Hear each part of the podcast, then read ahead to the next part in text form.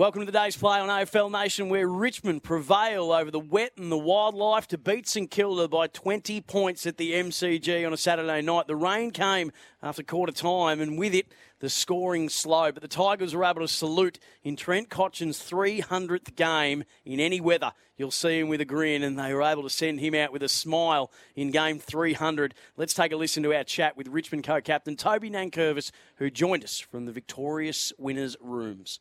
Let's go downstairs uh, because our intrepid producer, Lorenz, has been able to get a man who, uh, along with Dylan Grimes, took the reins of captaincy from the 300 game man this evening. So it'll be a very, very special night for him, as it has been for all the Tiger Army. But Toby Nankervis has been good enough to jump on. Toby, congratulations on an incredible win in really trying conditions, but just how important was this win to get it done for the three time Premiership captain tonight? Yeah, it was, it was massive. Obviously, um, great achievement from, from Trent. It's, it's been a great week, and um, yeah, I'm wrapped we could get it done for him because he, he, means so much to me personally, but the whole team, the whole footy club. Uh, what he's done and continues to do for us is um, is unbelievable, and um, yeah, I, love the bloke. Toby Mick Barlow here. A question around um, Trent Cotchin and the shift that, that has been fairly well publicised from a really top end player and always up there in the best and fairest and, and all the votes and all the awards that are given out to, to, a captain that sacrifices game and plays team role and how that's filtered through your group was on show again tonight.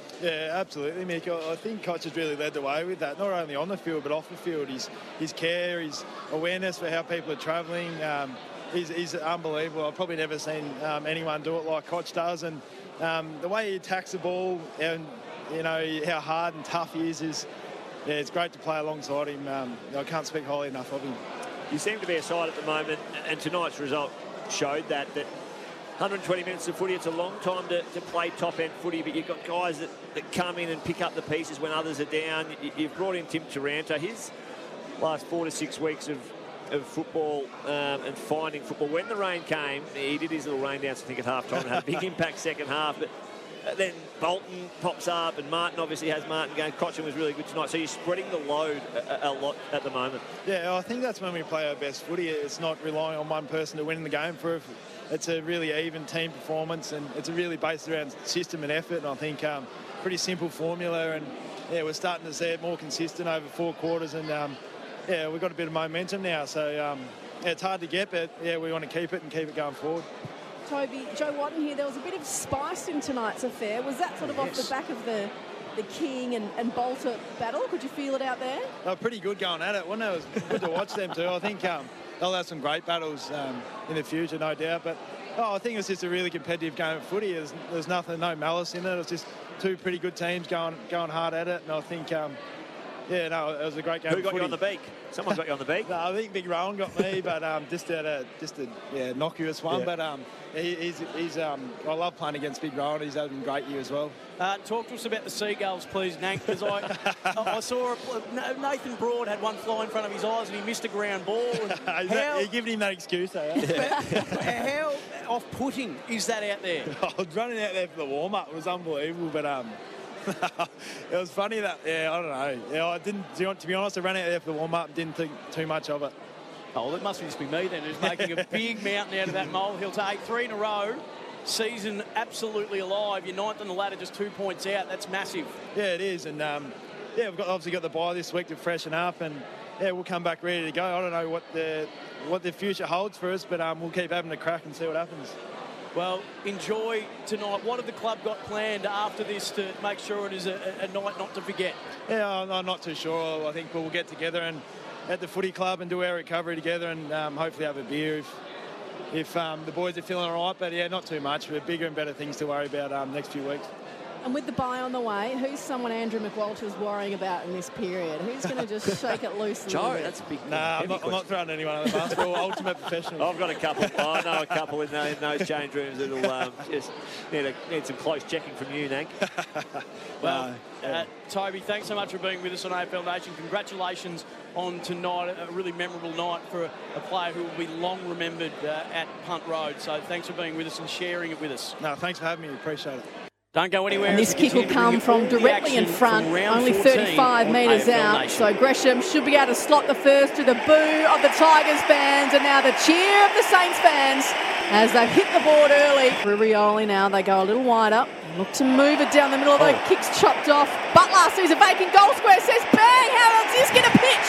The Saints have got three. An absolute steal by Dan Butler. Martin was lurking for the hands. He goes wide, still outside 50 though, and shorts on the end of it. A couple of these last week, but probably a little bit far out for this one. Yeah, had three Oh, goals, gives it pardon. everything, gives it everything. Oh, Oh, Nicky. Barlow proved you wrong. that was massive. Easily cleared the goal line. And Short has the Tigers second. 300 game up. Trent Cotchin gives it his full ride. He's got the journey. Watch them come to him now. A great way to celebrate your 300. King goes long, wants Caminiti or Phillipou off hands over the back. Caminiti rises, Caminiti kicks. And he's got it off the deck. Jack Graham is going to load up. He took the intercept mark at left half forward for the Tigers. It comes off hand. McIntosh lurking out the back. Got just enough to it. With four Saints bearing down. The purchase with the punch. Wood now read it best. His hand pass to Webster goes astray. Bolton lurking.